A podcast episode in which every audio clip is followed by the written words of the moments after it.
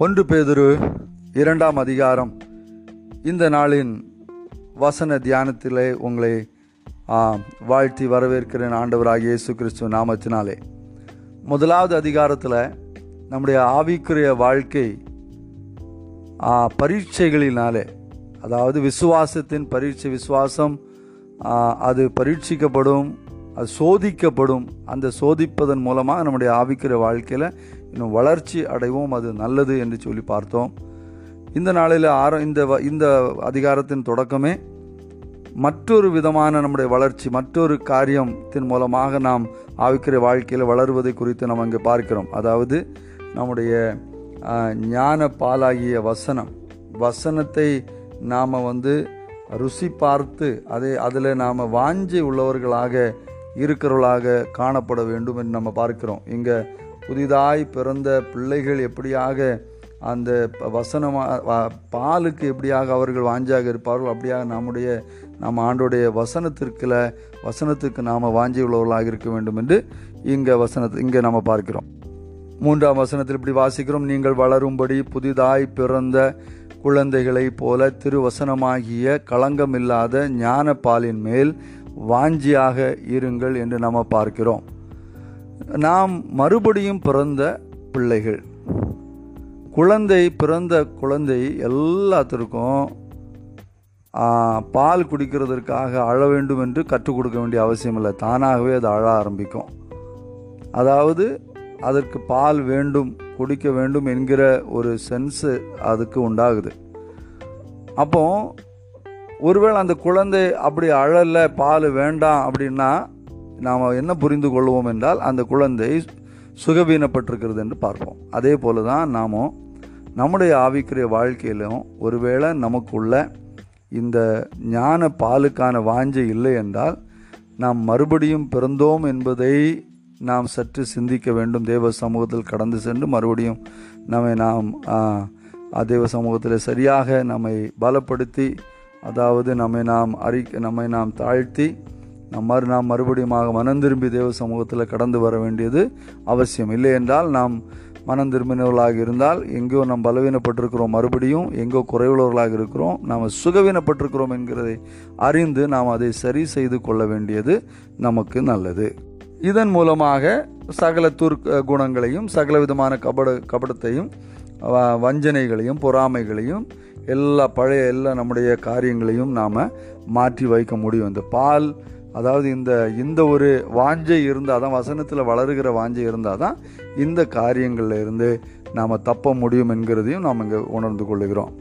நான்கு முதல் எட்டு வரை உள்ள வசனத்தில் நாம் பார்க்கும் பொழுது இங்கே கல்லை கல் என்கிற ஒரு வார்த்தையை நம்ம அங்கே பார்க்கிறோம். ஜீவனுள்ள கல்.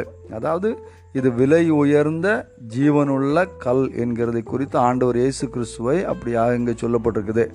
இந்த இந்த ஜீவனுள்ள கல் ஆண்டவராகி விலையேறப்பட்ட கல் இது சிலருக்கு வந்து மூளைக்கல்லாக பயன்படுகிறது சிலருக்கு வந்து இடறுதலின் கல்லாக பயன்படுகிறது. பார்க்குறோம். சிலர் வந்து என்ன படுகிறாங்க? அதன் மூலமாக இடறி போகிறார்கள் என்று பார்க்குறோம். இடறி போகிறவர்கள் எல்லாரும் நாசமாகி போகிறாங்க. ஆனால் அதை மூளைக்கல்லாக ஏற்றுக்கொள்ளுகிறவர்கள் என்று என்ன பண்ணுறாங்க அவர்களும் ஒரு ஜீவனுள்ள கற்களாக மாறி ஒரு ஆண்டவரோடு கூட இணைந்து கட்டப்பட்ட ஆவிக்குரிய ஒரு மாளிகையாக அவர்கள் மாறி மாறுகிறதை பார்க்கிறோம். அப்படியான ஒரு பெரிய ஒரு பாக்கியத்தை நாம் பெற்றுக்கொண்டிருக்கிறோம். ஆண்டவராக இயேசு கிறிஸ்துவை ஏற்றுக்கொண்ட நாம் அவரோடு சேர்த்து இணைக்கப்பட்ட ஒரு ஆண்டு ஒரு ஒரு ஆவிக்குரிய ஒரு மாளிகையாக நாம் எழும்புகிற பாக்கியத்தை நாம் பெற்றிருக்கிறோம்.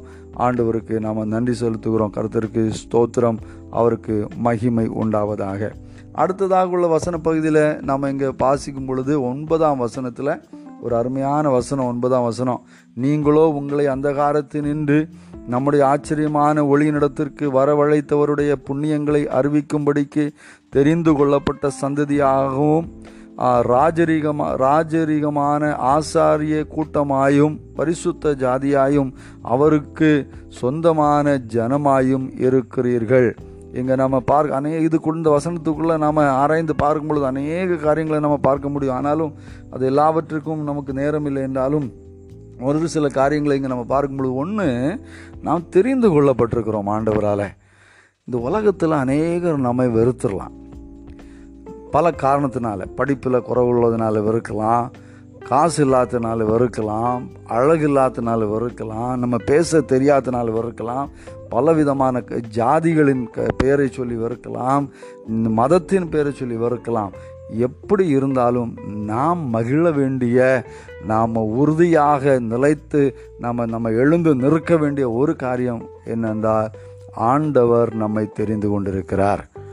பரலோக தேவன் நம்மை தெரிந்து கொண்டிருக்கிறார். அவர் நம்மை ராஜாக்களாக ஆசாரியர்களாக ஆண்டவர் நம்மை தெ- அதாவது ராஜரிகமான ஆசாரிய கூட்டமாக அவர் நம்மை தெரிந்து கொண்டிருக்கிறார் இது ஒரு பெரிய ஒரு பதவி பெரிய ஒரு பதவி. அவர் நம்மை தெரிந்து கொண்டார்.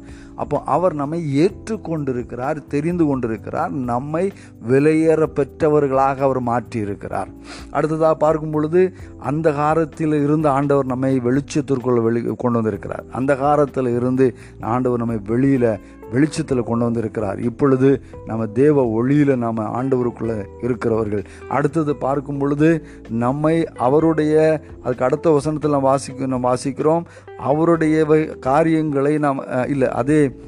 அதே வசனத்தில் தான் ஆச்சரியமான தம்முடைய ஆச்சரியமான ஒளியினிடத்திலிருந்து வரவழைத்தவருடைய புண்ணியங்களை அறிவிக்கும்படியாக தெரிந்து கொண்டப்பட்டிருக்கிறோம். அவர் நம்மை அரு அவருடைய காரியங்களை அவருடைய புண்ணியங்களை அறிவிக்கும்படிக்காக அவர் நம்மை அழைத்திருக்கிறார்.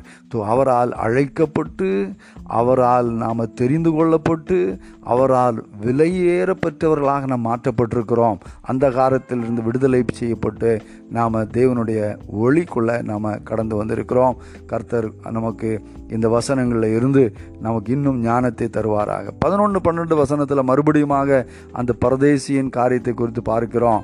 நம்ம இங்கே பார்க்கும் பொழுது அந்த பன்னெண்டாம் வசனத்தில் இங்கே நம்ம வாசி பன்னெண்டாம் வசனம் அருமையான ஒரு வசனம். புற ஜாதிகள் உங்களை அக்கிரமக்காரர் என்று விரோதமாய் பேசும் விஷயத்தில் அவர்கள் உங்கள் நற்கிரியைகளை கண்டு அவற்றின் நிமித்தம் சந்திப்பின் நாளிலே தேவனை மகிமைப்படுத்தும்படி நீங்கள் அவர்களுக்குள்ளே நல் நடக்கி உள்ளவர்களாய் நடந்து கொள்ளுங்கள் என்று உங்களுக்கு புத்தி சொல்லுகிறேன் என்று பார்க்கிறோம். அதில் அந்த பதினொன்றாம் வசனத்தில் பா வாசி வாசிக்கிறோம் வாசிக்கிறோம். பெரியமானவர்களே அந்நியர்களும் பரதேசிகளும் ஆயிருக்கிற நீங்கள் ஆத்மாவிற்கு விரோதமாய் போர் செய்கிற மாம்ச இச்சைகளை விட்டு விலகி புறஜாதிகளுக்கு முன்பாக நம்ம சாட்சியாக இருக்கணும். அதாவது இந்த மாம்சத்தின் இச்சையை இந்த உலகத்தில் இருக்கிறவர்களை போல நாமும் இருக்க வேண்டும் என்று நம்மோடு போராடுது. ஆனால் நம்ம எப்பொழுதும் நம்மை மறுபடியும் மறுபடியும் நினைவு கூறணும். நாம் பரதேசிகள். நமக்கு நாமே சொல்லணும் எடா நீ பரதேசி நீ வந்து மற்றவங்கள மாதிரி இல்லை உலகத்தில் உள்ள மாதிரி நீ நீ வாழ முடியாது. எல்லாரும் வயத்துக்காகவும் உடைக்காகவும் அந்த தங்கும் இடத்திற்காகவும் தான் ஓடிட்டு நடக்கிறாங்க. இந்த வாழ்க்கையில் நீ ஓடிட்டு இருக்க முடியாது. உன்னுடைய தேசம் வேற இவங்க இங்கு இவங்க இந்த தேசத்திற்குரியவர்கள் நீ இந்த தேசத்துக்குரியவன் அல்ல. நீ பரதேசி உனக்கு போனோம் உனக்கு உள்ள நாட்கள் நாள் அதி விரைவில் வருது. இங்கே செய்ய வேண்டியதை செய்கிறதற்கு அங்கிருந்து நீ அனு அனுப்பப்பட்டிருக்கிறாய். பரலோகத்திலிருந்து இங்கே ஒரு காரியத்துக்கு அனுப்பப்பட்டிருக்கிறாய். இதை மனதில் வைத்து நாம் என்ன பண்ணணும்னா இந்த இச்சைகளை விலகணும். இந்த உலகத்தோடு இணைந்து நின்றா இந்த இச்சையில் விழுந்து போகும்.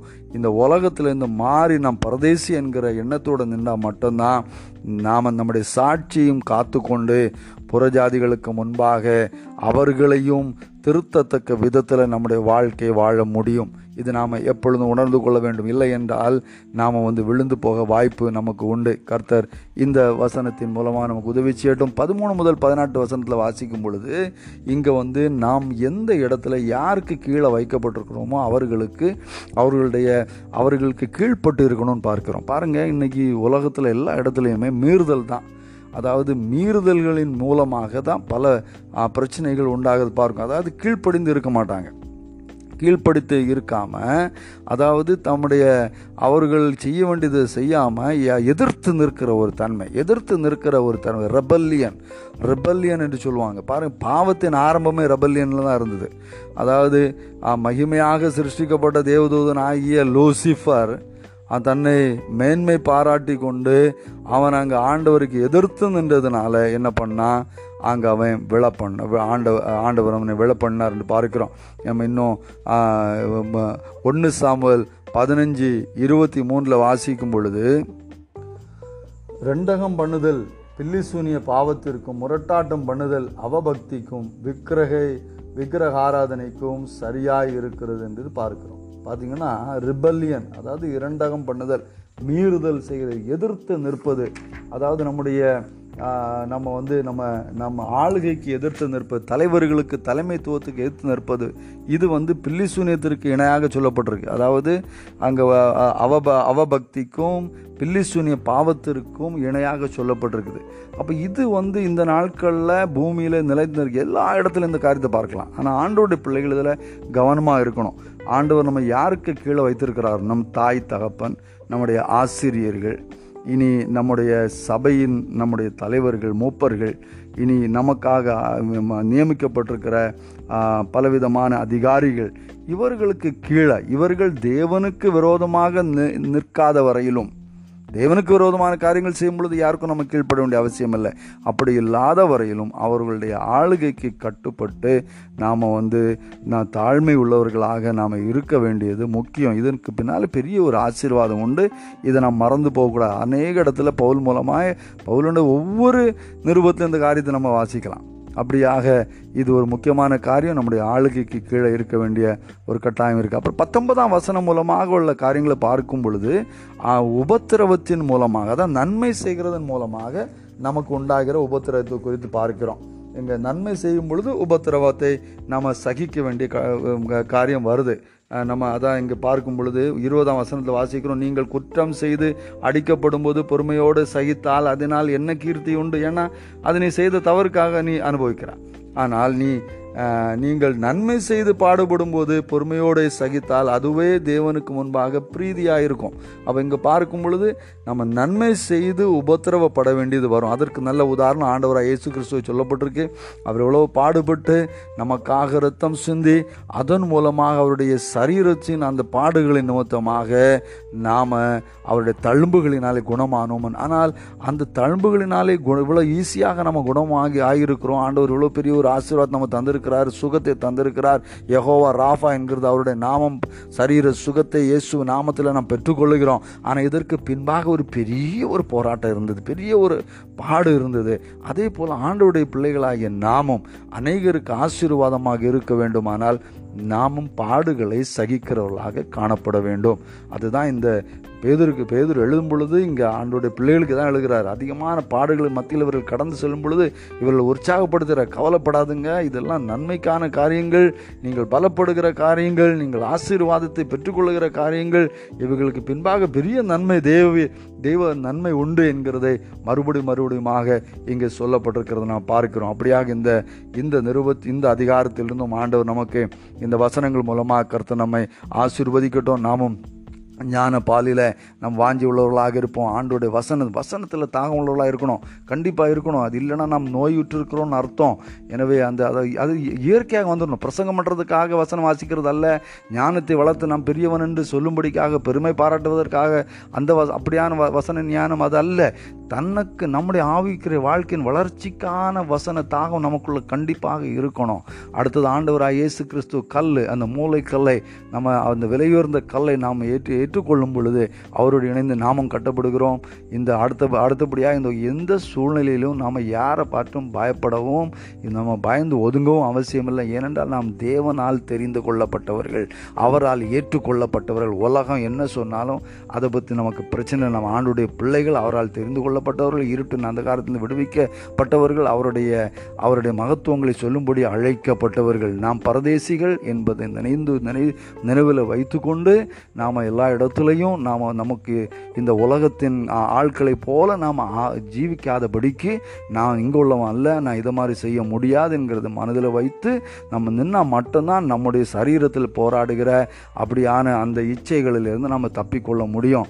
அடுத்ததாக நாம் யாருக்கு கீழே வைக்கப்பட்டிருக்கிறோமோ அவர்களுடைய அந்த அதிகாரத்திற்கு கீழ்ப்பட்டிருக்கணும். கர்த்தர் நம்மை அதன் மூலமாக நம்மை உயர்த்துவார் என்று இந்த வருகிற அதிகாரங்களை நம்ம வாசிக்க முடியும் பேதருக்கு ஏற்ற காலத்தில் அவர் உங்களை உயர்த்தும்படி அவருடைய பலத்த கரங்களுக்குள்ளே அடங்கி இருங்கள் என்று. அப்படியாக அடங்கியிருக்க உதவி செய்யட்டும். உபத்திரவப்பட்டு உபத்திரவங்களின் நிமித்தமாக நாம் பெரிய நன்மைக்கு பாத்திரமாக மாறுகிறோம். எனவே உபத்திரவத்தை சகிப்பதற்கும் கர்த்தர் நமக்கு உதவி செய்யட்டும். இந்த வசனங்களின் மூலமாக கர்த்தர் உங்களை ஆசீர்வதிப்பாராக. கர்த்தருக்கு ஸ்தோத்திரம்.